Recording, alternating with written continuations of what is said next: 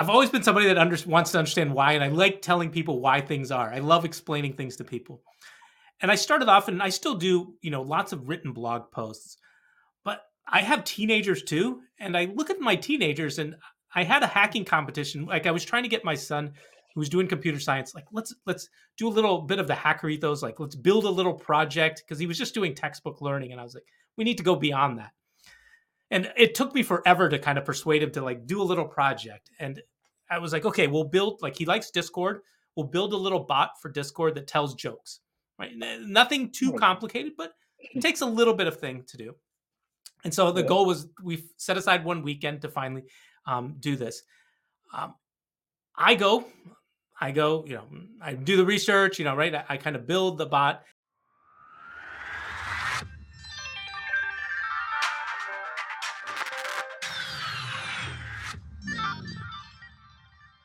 Hi, friends, and welcome to this very exciting episode of Leading with Data. Today, I have with me Rajiv Shah, who is currently part of AI and ML strategy function at Snowflake. And he brings an immense experience both as a engineer, a scientist. Uh, he has spent time in academia, so there is so much to learn from him and his experience. And I'm really looking forward to this discussion. Rajiv, welcome to the show. Uh, thank you so much for having me. Looking forward to talking. Great. So, uh, Rajiv, uh, uh before uh, you know uh, coming to the call, I went through your LinkedIn profile, and the first thing I noticed there, in terms of how you you know introduce yourself, is that, and then I'll you know try and uh, recollect it as verbatim as possible. So you say, say that when you were in military, your nickname was the Y guy, and uh, you know no matter uh, what you asked, you were always inquisitive, and that led you to data science. So can you elaborate a bit on that? Why that name came up, and then you know how did your journey in data science start? Yeah, I mean, so it started with this observation about myself that I myself didn't realize. It was until people confronted me and pointed out that whenever we give you an order, whenever you ask, whenever we ask you to do something, you don't just do it, Raj. Like you take the time you always want us to explain exactly why we're doing it. And I was just doing this, like it was unconsciously I was doing it, but it gave me a little bit of reflection after I learned that I engaged in this behavior that I really care about how things work. I like to understand and take those apart and you know know why i'm doing something in that way. And so i think you know that part of me is something that's been reflected in both you know my time in the military but also my journey and my career ever since is i've always had this quest for trying to understand things. Right. And uh, uh, obviously it's a great asset to have when you are in you know analytics and data science and machine learning. But uh, uh can you share a few examples of you know uh, uh, places where uh, you know this this really became a great asset or a great trait as a as a professional. Yeah. So I, you know, I I think you know I. I ended up here in data science, but I feel like I would have ended up whether no matter where I kind of started because it's a nice place to end up for people that have lots of questions because you have lots of data that's in piles that isn't organized and if you like to ask questions and understand the data will reveal that, but it just takes some manipulation and some organizing to be able to do that. Um, so, you know, along my journey, it's been fun for me to kind of, you know, solve different types of problems, kind of where I've been able to use this, whether it's working on things like cybersecurity, where we're trying to track down like the little needle in the haystack of who's acting inappropriately. Um, whether it's looking at things like injury data and trying to figure out, you know, what are the most common, what are the most hurtful injuries, and being able to take all these data, this numbers, jumbles of letters, and be able to tell meaningful stories that actually lead to change. And you know, that's an important element of being able to care about why is at the end of the day, we need to make action to talk to people and people always want to know the why right? Like if you try to yeah. make your manager do something they're going to immediately say why mm-hmm. like we need a rationale. So being able to bring that in, using data using analytics using models to be able to help with that why is often really important to tell different stories. Great. And you know, your journey has had a mix of time spent in academia to some of the most exciting organizations, including Data Robot and uh, you know Snorkel AI. So, so, so uh, companies which are really pushing the envelope on uh, AI and ML, Hugging Face and Snowflake. So, so can uh, I mean, uh, can you share your story from your perspective and how this happened and, and what were those key decision points for you? Yeah, and, and I'll go back a little bit, like how I got into this. Uh, So, you know, when I data science for me was not a career I studied for. I did not go to undergraduate school and try to learn data science or statistics. This was something that came later to me in life. And it was one of these things that I was looking for a career change. And I saw data science and I was like, you know, I'm good at computers at the time. I was a computer sys administrator. I'm like, I'm good at computers. I know a little bit of programming. I took a few programming classes back in the day. I knew a little bit of statistics. So I felt like I had the raw tools to do this. And because there were so many resources that were publicly available, software and tools that were available through the open source, things like R and Python, I was able to kind of take myself and do lots of little projects and gain confidence that I could use these. Um, I'll give you an example. Like one of the first projects I hmm did is I saw a news story about the relationship between crime in Chicago and the temperature. Yeah, As it gets hot, right? I mean, we can feel this in our in our souls, right? Like we all get irritated when it gets hot and stuff. So I was just like, well, you know, is there a relationship between the two? And so this is one of my hmm first projects. It's still out there on GitHub. It's you know, I did this you know over ten years ago, but I just looked at the crime data, looked at the temperature data, and just wanted to see, you know, what is that relationship? It's just a simple kind of correlation and plotting. But for hmm me, right, th- that ability to do that was really powerful, and it kind of let me know that I was on the right track and I could use these data to solve the problems.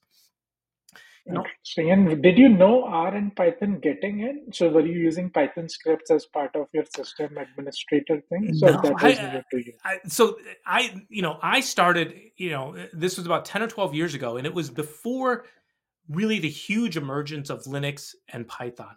So this is the Yeah. back in the Windows era, and so I was a, a system administrator mainly dealing with Windows computers. So lots of GUIs, things like Yeah. PowerShell. But no, Python was like a weird language at the time that was just at the fringes. It wasn't nearly as mainstream as it was today. So no, I started off by learning R, which I felt like was hmm really useful if you understand how spreadsheets work. Like it wasn't a, too much of a leap to go into R. And hmm then later, I, as as I moved into learning more of the deep learning technologies, where Python is much more kind of the flavor that you need, I learned Python along Yeah. the way there. Interesting. And and I think uh, given that you learned R first, uh, uh, you know, I think, uh, and then we'll discuss this later. Your YouTube channel also talks a lot about importance of statistics, and then R is, uh, at least at that time, was way ahead of Python and in some of the libraries it had. So uh, great to hear that. And then, uh, so so when you decided to move, uh, what happened next? And so so you were doing obviously these hobby projects and exploring these data sets on the side. How did you break in into data science? Yeah, and you know, I was at a time where data science was still kind of very it was hot, lots of people wanted it, but it wasn't like today where you have so many courses and so many people. And so by having that portfolio of projects that I did, I was able to use that to kind of leverage and become join the data science team at State Farm, which was one of the first big companies I worked at as a data scientist. hmm And that was a lot of fun. There was about 20 data scientists. They just created a new team. They put us down in a, in a basement room and kind of we worked on all types of projects from things like cybersecurity to actuarial. Because, right, if you think about it, Yeah. insurance at the heart of it is all about using algorithms and using models because they need to figure out, you know, how long are you going to live? You know, are you likely to get in a car accident? Is your house likely to be damaged? And that's all done, um, you know, eh, for the last, you know, 50, 60 years by classic um, algorithms. So that was my kind of my start there. You know, I, I live in. And then how were Oh, those how were those days? Because you know, actual uh, so actuarial is a, a very interesting domain in the sense that uh, uh, it's very obvious that the more data you use, the better model would be, and then some of these tools and techniques can be used there. But at the same time, it has its own set and procedures to follow to to do the pricing, right? So so I've always felt that insurance has that uh, you know almost sort of conflict between how many advanced tools and techniques to use versus how much uh, you know so how was it for you? And then did you also uh, come across some of these challenges? Yeah I, I like working on the actuarial side. I like working with actuaries. It's a fascinating area where i think a lot of data science a lot of machine learning could still learn from it because it's been doing it a lot longer. It's been yeah. having to think about kind of working with large data sets. It's been thinking about working with regulations making sure we can explain and interpret the models, which has also limited the ability to use some of the latest kind of machine learning models. So sometimes it feels like kind of they're in the dark ages or the stone ages when you when you look at the yeah. tools that they're using, but they're actually fairly sophisticated with those tools like that and I think there's a lot to learn from that. And so that was one hmm. thing where I came in working with actuaries thinking, look, I got the latest, greatest tools. Like I've read the latest papers, right? I, I know this Python stuff. I've got this new Java library. Like I'm going to do better than all this other stuff that they've been using, right? The they used SAS, which is a widely used tool in industry um, for that, but oh. basically building simple linear models. And I was like, no, I'm going to do much better than that. And they quickly humbled me, kind of with you know how well they knew their data and how well yeah. they could kind of squeeze the information out of it. So I think, you know, it also taught me a great respect in working with that for domain knowledge. The people that are on the mm-hmm. ground that understand the data often understand the nuances, the issues with it that if you just suck down the data and start analyzing it without that, you're going to miss out on a lot. And I think that's something that we often kind of overlook when it comes to data analytics is thinking about, you know, who are the person there that's been working with the data for 20 years that wrote the survey form for collecting the data that understands why we co- why, why each of those column names have that name in there because those people often have great insights into the relationships and why the data is right? Back to that why story it help they mm-hmm. help understand that.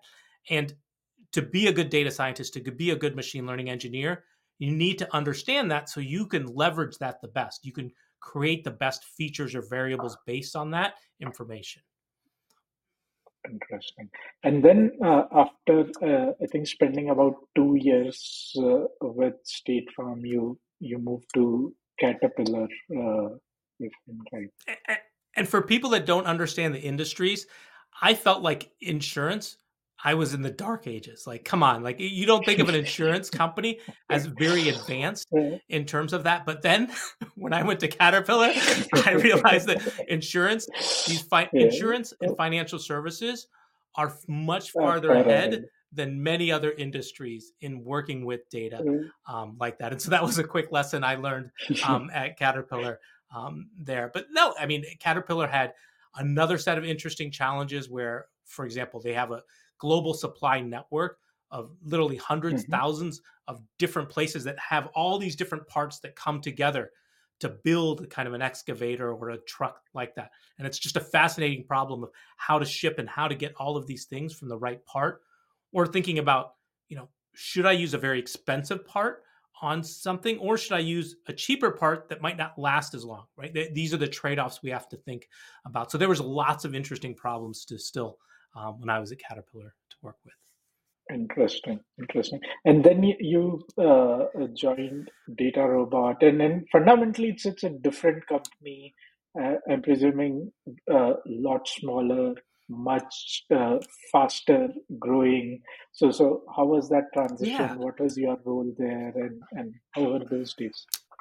So I was attracted to DataRobot because you know I had worked at State Farm, I'd worked at Caterpillar, but at the time, like I could only work on a couple problems at a time. And when you go to hmm. a company that works in the AI tooling space that you know sells pieces to data science teams like that, you get to see a lot more problems. So when I was at DataRobot, like I could in the morning I could do healthcare, in the afternoon I could do manufacturing, I could do it, you know, a churn or financial services problem, you know, the next day or fraud. And so part of it was just the excitement of getting to work with a lot of other machine learning experts. They had lots of top Kagglers, for example, people that win data science competitions mm-hmm. working there, um, as well as being exposed to these all these use cases. So it really just accelerated my learning around machine learning. Interesting. Interesting. And uh, uh, uh, for you personally, how was that switch, right? So going from a very structured environment to working across these different sectors, different problems, and and what were some of the key learnings you had to to go through this transition? Yeah, it, you know, and the, this is where everybody has to decide like what is the type of organization that best fits them for me, like you can Mhm. tell, like I have a lot of energy. I like to do a lot of different Yeah. things like that. So for me, the kind of the simple, like, hey, here's two or three projects, do your meetings, do your things, you know, clock in at, at nine, finish at five o'clock. Like that, that style wasn't for me. I like to do a lot of different things. I like to stay busy, be very involved. And so working at something like a startup, like a data robot, was much more interesting and kind of fulfilling for me, where I could wear lots of different hats, where I could do evangelism. I could where I'm writing blog posts or writing articles about it, or but I could also put my head down and code out a solution and build a model for a customer. I could go do an educational seminar or talk to some executives about how the technology works. And so for me, that kind of interaction like that was just I, I love that kind of stuff. And uh, uh, I'm presuming because uh, you know this was uh, where you spent quite a bit of time. Mhm. COVID happened during this period, so uh, so if you have to you know now reflect on that period, what were some of the key learnings which shaped you as a as a professional, and then what are some of the things which you took forward from that period? Whew. I'm tr- I, it's it's it's not an easy question. I think I learned a lot about hmm machine learning as a whole, just simply in there. But hmm that time at Data Robot where I could see lots of other organizations and how people were implementing AI also gave me a very good understanding of like what it takes to actually solve a problem within an enterprise setting. It's not simply sitting down with the data and building a good machine learning model. That's only Yeah. part of what it takes to actually kind of solve a problem and bring value to an enterprise.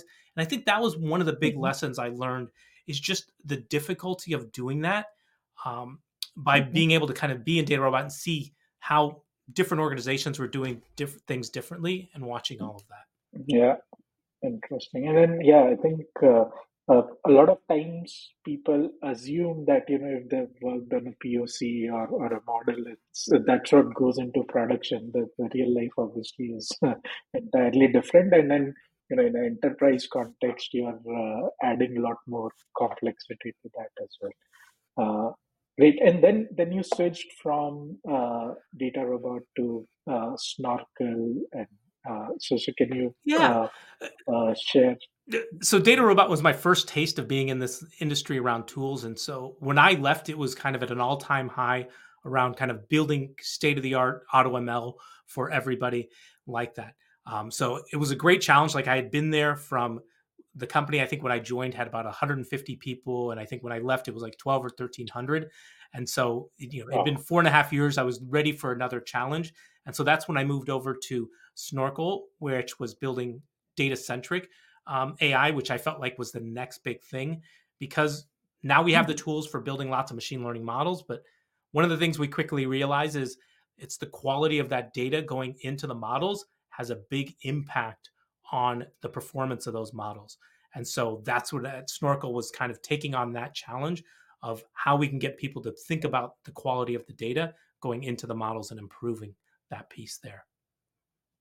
And and how does uh, Snorkel do that? So so let's say compared to a data robot auto ML approach, and not necessarily from product perspective, but from philosophy Mhm. perspective, the philosophy behind the product versus let's say how Snorkel was trying to do it. Uh, How how does that thinking change?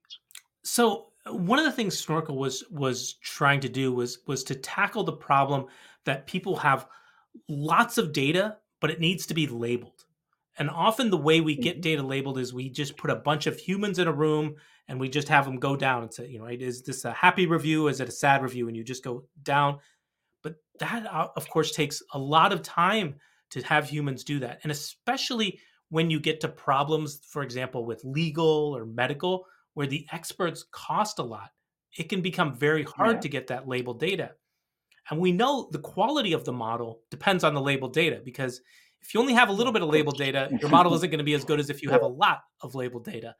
Um, so, what Snorkel helps out is they have tools. This is weak supervision is kind of generally what it's called, but they have tools for going from a little bit of labeled data and using a little some automation to label lots of data, and then you can use that lots of data to be able to have a better quality model at the end. Mm-hmm. Interesting. So they're using semi-supervised approaches to essentially scale up the labeling part. And then how accurate are those in general? And then uh, how do you deal with those errors which happen in this labeling data? Yeah. So the the fundamental way snorkel working is, is it's trying to use some a little bit of automation or some rules of thumb you can think about it to label that other data mm-hmm. so in there's it doesn't work in every scenario but in some scenarios it works quite well and one of the advantages of going through the snorkel approach is you spend a lot of time looking at the quality of your labeled data and so often you can detect errors identify issues, end up with better quality labeling data because you're spending some time doing that. And I think that's one of the of course you get a better quality model, but understanding like yeah. your your labels distribution, understanding how the different categories inside there is often really useful as well for thinking about your problem. Very interesting. Very interesting. And then you, uh, I think, move from Snorkel to Hugging Face, which uh, in a lot of ways is again a very unique company uh, uh, driving open source open you know community platform and at the same time you know uh, uh reaching out to enterprises having its own go to market. So so can you explain uh, you know your role at hugging face? What were some of the key challenges the trade offs between you know community versus your own go to market yeah.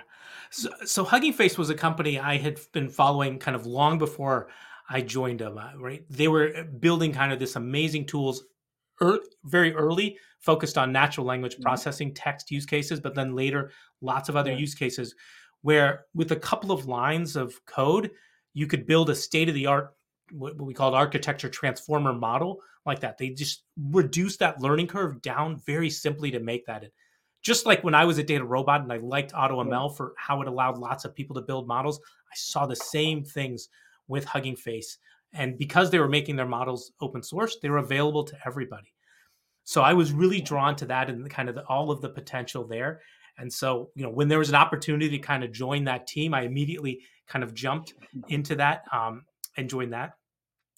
And you know, Hugging Face is, is this very special place. It's all about the open source.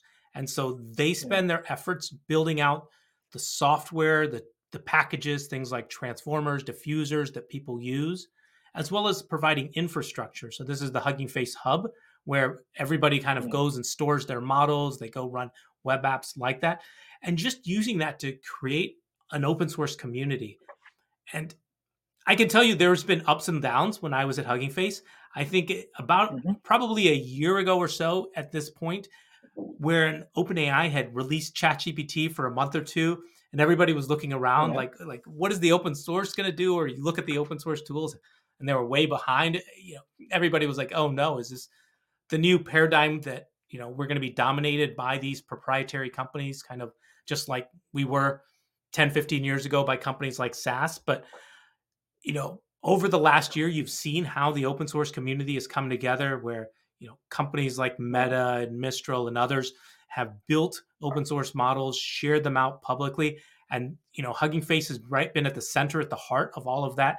Whether it's you know the tooling, whether it's the legal policy around that to kind of grow that open source community.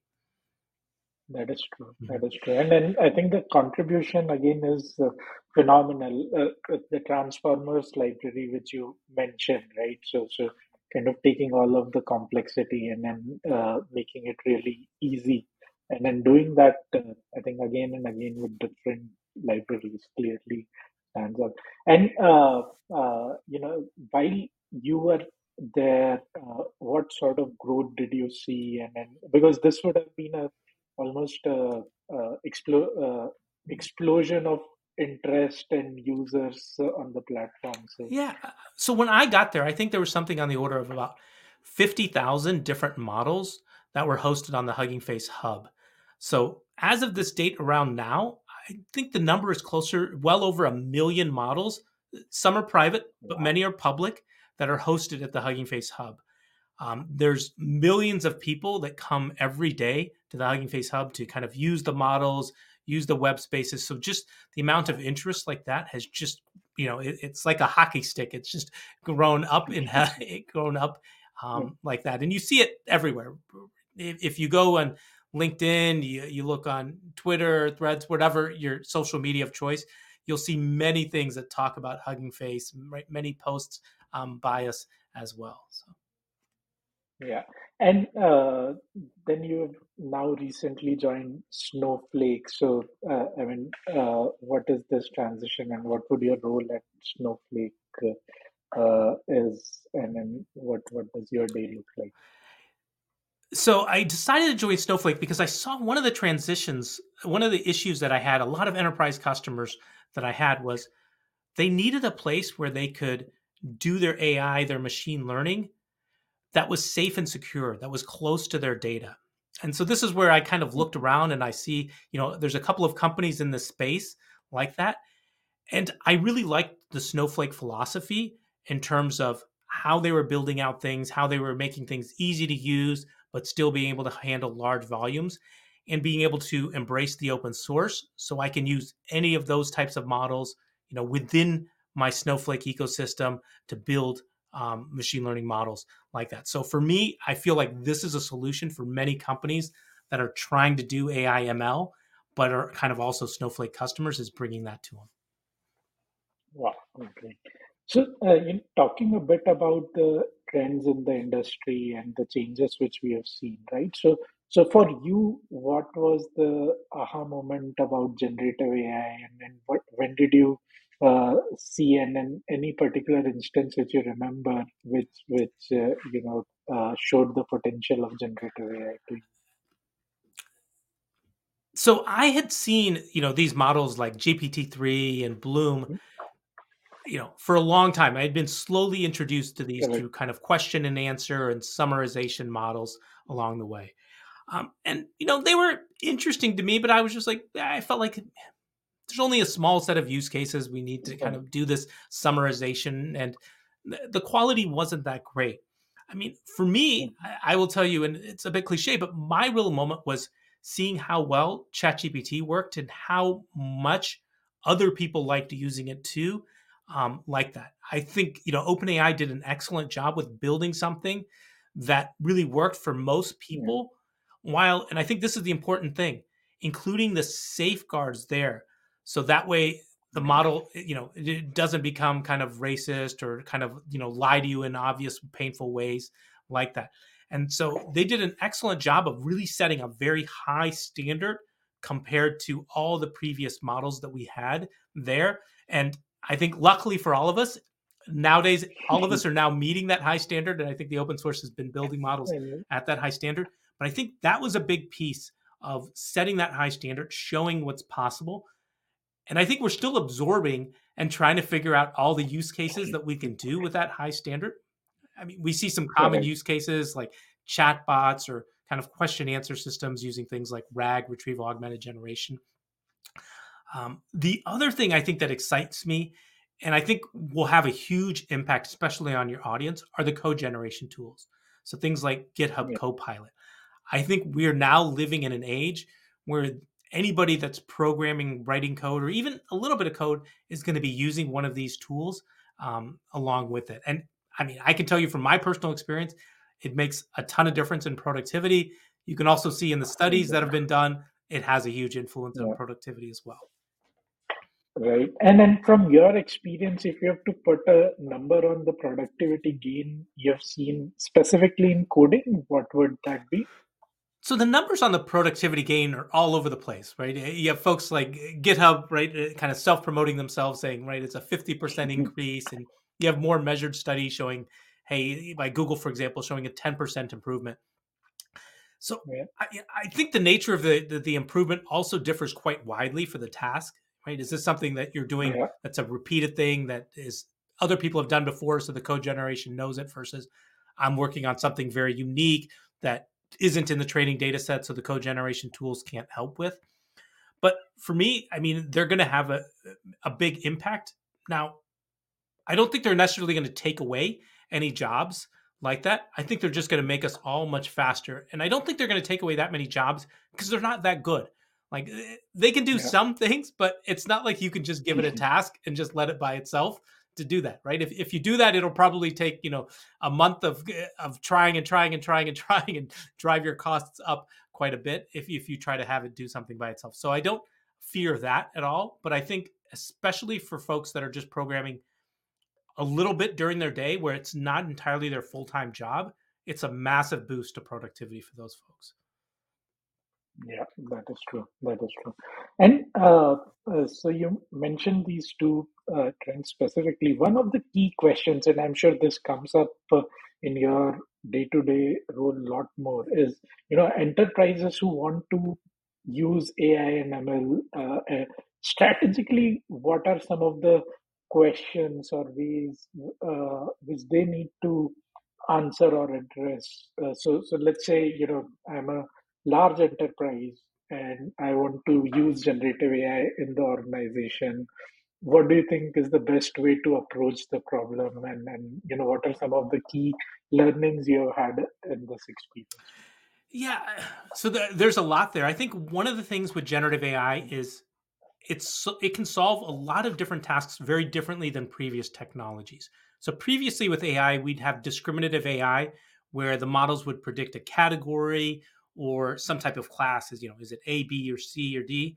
With generative these models create information and so it opens up a whole new set of use cases like that. So we can have it for example generate emails for us or generate answers for us. It also Or makes it yeah. Yeah. it also makes it much more difficult to evaluate then you know is this model doing this correctly? Which is one area of it but also leads to is this model doing something that's inappropriate or that's offensive or just plain wrong that we also need to guard at? So when we go to thinking about doing this in the enterprises on one hand there's the use cases but there's the evaluation and there's also the productionizing where we have to think about using tools like red teaming where we have folks that actively try to push the model to do things that are wrong. You can think of it like a stress test because we want to make sure we catch that before we put that out into production. And so i think that's the biggest change for enterprises that are already are doing things with ai ml and are just adding generative ai into that. And uh, from your experience on working the, with these, you know, enterprises, so what are some of the common uh, roadblocks which they, you know, come across, and then what are some of the things which you would want the organizations to think more proactively, uh, as opposed to, you know, coming across the hurdle and then trying to solve it? Yeah, I, I mean, we could be here all day on the roadblocks. I mean, there's many things, right? There's right the, the quality Yeah. of data, organizing data so you can have good pipelines. Like investing in good data engineering is, is always important. There's the talent gap right now because there's not a lot of folks that are up to speed on transformers and generative AI. Now it's gotten better over the last year, but I think that's still an issue for many organizations. Have to kind of give their folks a little bit of time to skill up on these technologies um, as well. Um, you know, there's that. There's the infrastructure and resources that you need. Um, right, many of these models for training require things like GPUs. So if you're already using kind of AWS or you know Azure and you already have access to those, that makes it a little bit easier. If you're totally on premise, that's a real challenge but we also know there's a GPU shortage, and so I also have lots of people coming and trying to, you know, see if they can, you know, have access to GPUs, and that's another um, issues. You know, when we get to thinking about deploying these models, we might have built some MLOps pipelines and some some organization and process around that, but now it's got to change and evolve with generative AI. Our monitoring solutions have to do that. So, like up and down the the entire kind of machine learning pipeline, like it's causing changes across all of that piece like that. Yeah, that's true. Yeah, that's true. And uh, you know, for people who are entering this domain now, right? There is so much to learn, so much to kind of follow, and and uh, so much development to keep a track on.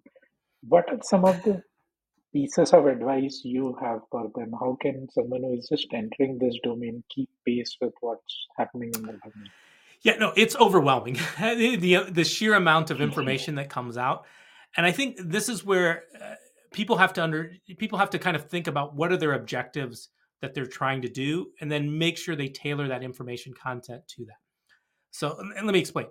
You know, for some of us, we just want to understand what's going on in the AI industry because we know it'll somewhat impact our job. So we just need at a high hmm. level to follow, right? Who are some of the business leaders that are writing about this? What are the trends so that I'm aware of?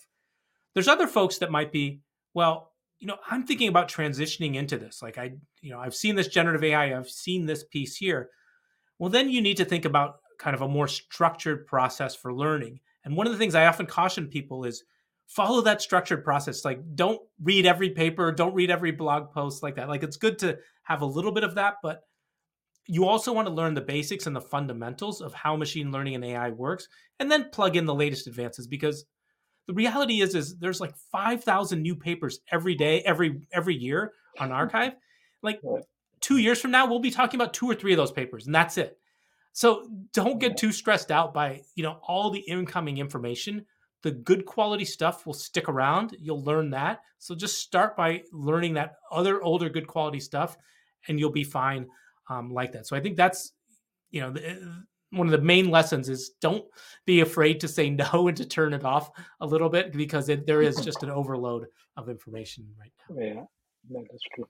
And uh, you know, you also run your own YouTube channel, and and some of the videos there are really interesting in the way you bring out some of the challenges and then uh, you know importance of knowing statistics and then some of the fundamentals. So so what was your you know motivation behind starting this youtube channel? Yeah. And uh, you know uh, how do you see that? Uh, so i've always been somebody that under, wants to understand why and i like telling people why things are i love explaining things to people and i started off and i still do you know lots of written blog posts but I have teenagers too, and I look at my teenagers and I had a hacking competition. Like I was trying to get my son who was doing computer science, like let's let's do a little bit of the hacker ethos, like let's build a little project because he was just doing textbook learning, and I was like, we need to go beyond that.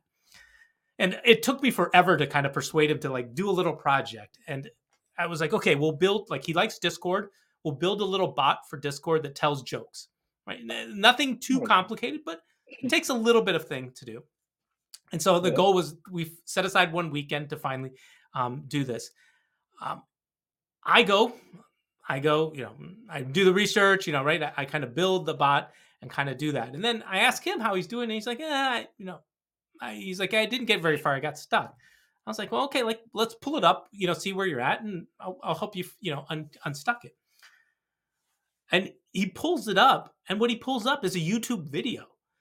And for me, this was mind blowing. Like I, I'm used to going to text and following text but even yeah. something like a technical walkthrough of like how to set up this Discord bot, he was watching a video and it just, you know, at that time I'd already used TikTok a lot. I kind of share lots of videos with my kids on like eh, TikTok. So it just pointed out to me that, you know, the world is really changing and evolving on how people learn. And so this really pushed me to, I really want to understand video. And so I decided to focus on building lots of short videos and then figuring out if I'm talking to my son or you know somebody in that kind of group of people, like what's the best way to send a message mm. about you know these various little nuggets of machine learning? And so nowadays I focus most of my time making kind of very short videos. I do some longer videos and some blog posts, but typically I do these really very short videos where I try to be you know a little bit of education on the machine learning but also a little bit fun and keep it entertaining so people want to absorb it you don't always want to just sit and listen to a lecture um, like that so i've had a lot of fun um, posting those videos like that yeah and and what have been some of the key learnings you have had? So so if you have to you know create a or, or you have to share let's say a message how would you do it today differently compared to let's say when you started? So one thing I've done is I've left up a, a, lot of my videos, and now I've been doing this for two years, and and I can see in myself how I've m- very much improved the quality of the videos in terms of how right. I how I can communicate um, that back. So I think one thing for people to do is you get better with practice. It, it's just whether it's coding models, whether it's making videos, just go do it. And of course, it's going to be awful. You won't understand it the first time, but if you keep at it and you keep getting better and you keep putting in the time, you'll get better at doing it. Um, so I think that's been an important lesson for me. It's just the repetition, getting better and better, getting the muscle memory, understanding that you improve like that. And then I've just gotten a little bit, it's forced me to get a little bit better in terms of thinking about how I communicate in concepts where, you know, for social media, for example, it's important to have a hook, something catchy that grabs the person's attention right away. Mm-hmm. It's important to have not a lot of fluff in your talk, but to get straight to the point like that. Um, it's important to see where, when you can, add a little bit of humor right? Like that like people might like to smile and laugh you know as they listen to something. Yeah. so you know adding those in. So you know i've learned a number of lessons like that along the way.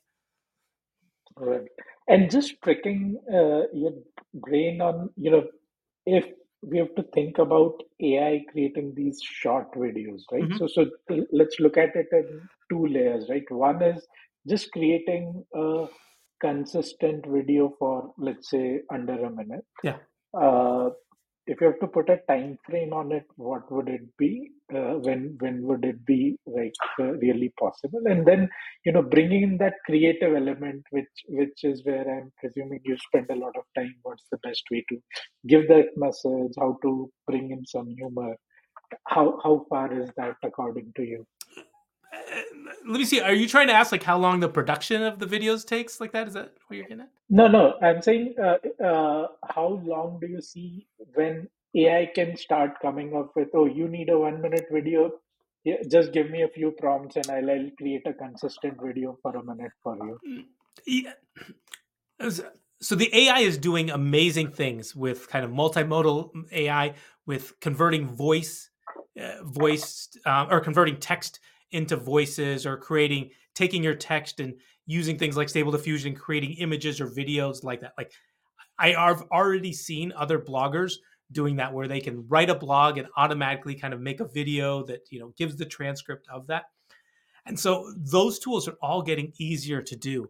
I think where the ai stumbles upon is it's not it doesn't understand the material and so, for example, like mm-hmm. it can't be very humorous with the material. Like it'll make some some obvious jokes, but it doesn't really understand what's going on.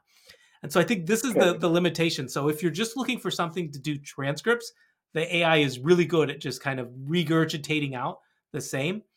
Mm-hmm. But the humans still, at least for now, have the advantage in being able to kind of tell nuances and little edgy things about the content. And I will tell you, I use AI all the time when I write my skits. I take my draft of my skit and I give it to ChatGPT and we have a little bit of a conversation back and forth because I want to identify there, you know, any weak points, any things that are unclear.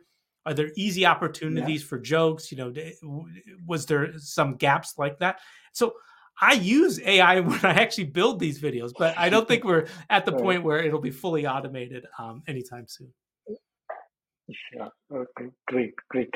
Thanks uh, for sharing that. And uh, just want to spend a few minutes on you know some of the future trends which yeah. you see, right? So let's say over the next few years, what are some of the things which you see evolving, developing? How do you see the next few years panning out? Yeah, it's always tricky when you're kind of doing these types of predictions, but I mean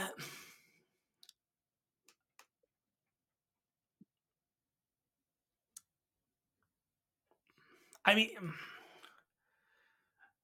I think one of the biggest trends we're going to see is the ability of computers to better understand what we want.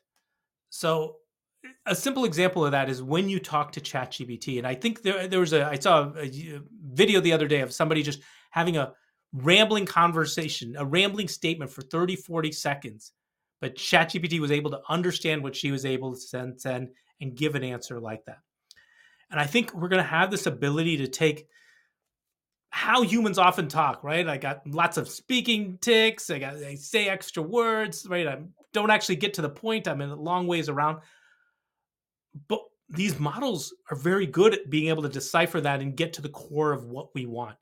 And so I think one of the things we see will more interfaces and more places where we can go from a little bit of this unstructured world to being able to give a structured result. So one answer, one thing is like a question answer that you might have with ChatGPT. Another thing is is hey, I need to draw, I need to program a program that plays Space Invaders and it does like this, and you get the program. Or I'm working in a design program. Hey, I want to design a box that looks like this, and then you could describe it. So I think more we're going to have a movement towards interfaces that are more human because these models have a much more nuanced understanding of that. So I think that's one really large trend f- to do. But also at the end of the day, I still think we're going to be using Excel. we're still going to be, you know, using things in Excel. We're still going to be kind of building models and looking at plots and doing all those things like that. Like that, that stuff isn't going away. Like learning those skills, learning learning how to kind of generate data with SQL, like that stuff is still going to be relevant and people are still going to be doing those sorts of things like that. So don't think the world is radically changing and you don't need to learn that stuff. Like that stuff is going to be relevant for much, much longer. So. Yeah, it's, actually fascinating. Uh, you know, I, I started my career with uh, Excel as the main tool. Yeah. And then, uh, you know, SAS uh, came and became more popular. And then Python came and became more popular. And at all times, you know, there was this way that you'll not need Excel now. And then, you know, uh, and in fact, I think there is a generation of uh, data scientists who, who use Python as their first language versus Excel. But uh, especially, you know, people who get used to Excel, it's it's it's it's the place to go for any quick and dirty analysis. So that's that's great to hear. Yeah. Uh, yeah. So, uh, Raji, usually towards the end of the show, we ask a few rapid fire questions with, with our guests. So, uh, what I uh, want to hear is, you know, the first thoughts which come to your mind uh, on the questions. So, uh, any any particular book which you which had a big impact on you? Any uh, uh, specific book which you remember? So there's a couple of books. so I, Mm-hmm. I read Feynman's books. I don't remember the exact title, but him as a physicist and how he interplayed life with understanding science was was one of those. So the autobiography which he had written, surely you must be joking. Yeah, exactly. Yes, yeah, yeah. Yeah. So, so that book had a profound. Um, and then there was another book, "The Lies My Teacher Told Me," which helped me Mm-hmm. understand that some of the things that we think about as conventional wisdom aren't necessarily true, and to, that it makes sense to sometimes dive a little deeper. And there's often more interesting stories there. So I think those are two of the things Wow. that have had a lasting effect. Interesting. And what would be a uh, uh, interesting, let's say, hobby project or side project to pick up today if you have to, or if you want to, rather? I mean, I, I always encourage people to, to to pick out their own kind of side projects. I mean, for me, I spent a number of years doing sports analytics. They have basketball tracking data that was available where you could watch the players as they move around the court. And so for me, it was fascinating to be able to kind of track the movement of players, build analytics based on that. Interesting. And uh, are you someone who prefers, you know, staying up late at night and then working through your projects, or are you wake up early and then go through? I'm actually I like to get up early in the morning and because I like to exercise. So if I if I'm going to do it, I have to kind of do that early. So I'm a much I get started early in the day, and then what happens is Hmm. you know middle of the day, evening, I kind of drift off a little bit, and then usually maybe I can do a, an hour or two of work depending on what. But I always have to just do the fun stuff in the evening. I can't do regular work. It has to be something that can takes my mind off a little bit. So. Interesting. And uh, if you were not uh, in data science and AI, what what other career options do you think you would have explored? I mean, I like being a professor. Uh, that's one piece of that. Um, I was in the Coast Guard and the military for a while, and the job that I liked is, of Mhm. course, another kind of Y related job. Is I liked doing the uh, they called it a quartermaster, but it was the navigation. So you'd be up on the oh, bridge, Oh, wow. looking at the maps and charts, but you were figuring out where the boat was going to go, right? You, you could decide on that piece there. And so that was fascinating for me as all the tools to measure and figure out exactly where the ship was, to plot to go to the next place. Like that's that's a thread that's endlessly fascinated me as well. Wow, great. Thanks, thanks, Raji, for sharing those, you know, fascinating insights, fascinating stories, and then your perspective about AI and ML. And I think tons of learning. So thanks a lot for uh, taking time out from your schedule and sharing this with us. Thanks so much for having me. So